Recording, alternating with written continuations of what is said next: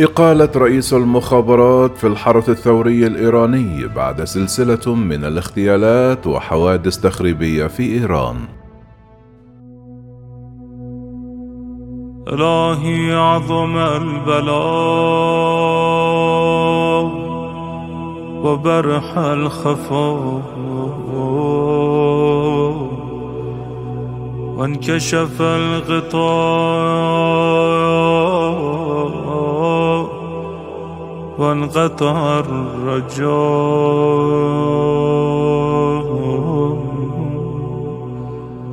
أضاقت الأرض ومنعت السماء. وأنت المستعان وإليك المشتكى. أقيل رئيس المخابرات في الحرس الثوري الإسلامي يوم الخميس بعد سلسلة من الاغتيالات وحوادث التخريب في إيران التي نسبت إلى إسرائيل. أقيل حسن طيب الرئيس القوي لوحدة استخبارات الحرس الثوري، حيث اعتقلت تركيا ثمانية أشخاص يعملون لصالح خلية إرهابية إيرانية كانت تخطط لقتل سياح إسرائيليين في إسطنبول.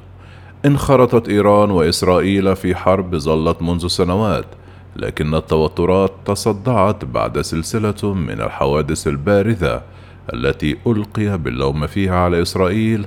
ولطالما اتهمت إيران إسرائيل بتخريب مواقعها النووية وقتل العلماء وكبار القادة.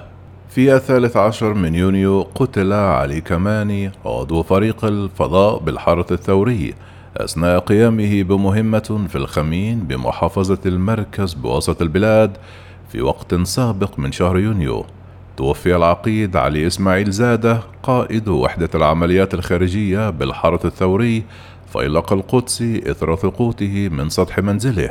وفي الثاني والعشرون من مايو قتل العقيد بالحرس الصياد خضي البالغ من العمر خمسون عاما خارج منزله في شرق العاصمة الإيرانية على يد مهاجمين على دراجات نارية أطلقوا النار عليه خمس مرات.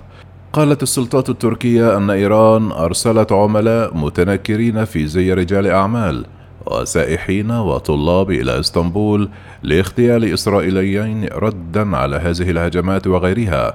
قالوا إن الإيرانيين انقسموا إلى أربع مجموعات من اثنين من القتلة الذين يمكنهم تتبع أهدافهم الإسرائيلية بشكل أفضل.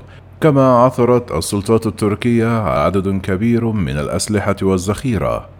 فيما حثت إسرائيل الأسبوع الماضي مواطنيها على مغادرة تركيا بسبب الخطر الحقيقي والفوري القادم من العناصر الإيرانية. قال رئيس الوزراء الإسرائيلي الجديد يائير لبيد في زيارة لأنقرة يوم الخميس. نحن نشعر بتقدير كبير للحكومة التركية على هذا النشاط المهني والمنسق.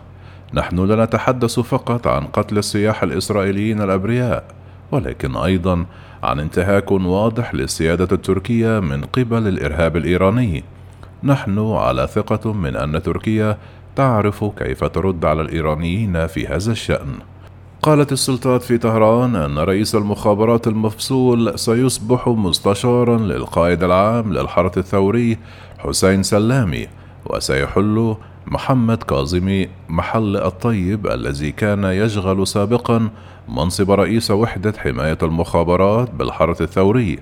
كما اتهمت السلطات الإسرائيلية الطيب وهو رجل دين متوسط الرتبة وعضو في الدائرة المقربة من المرشد الأعلى آية الله علي خامئني بالوقوف وراء المؤامرة الإيرانية لقتل أو اختطاف إسرائيليين في عطلة في تركيا.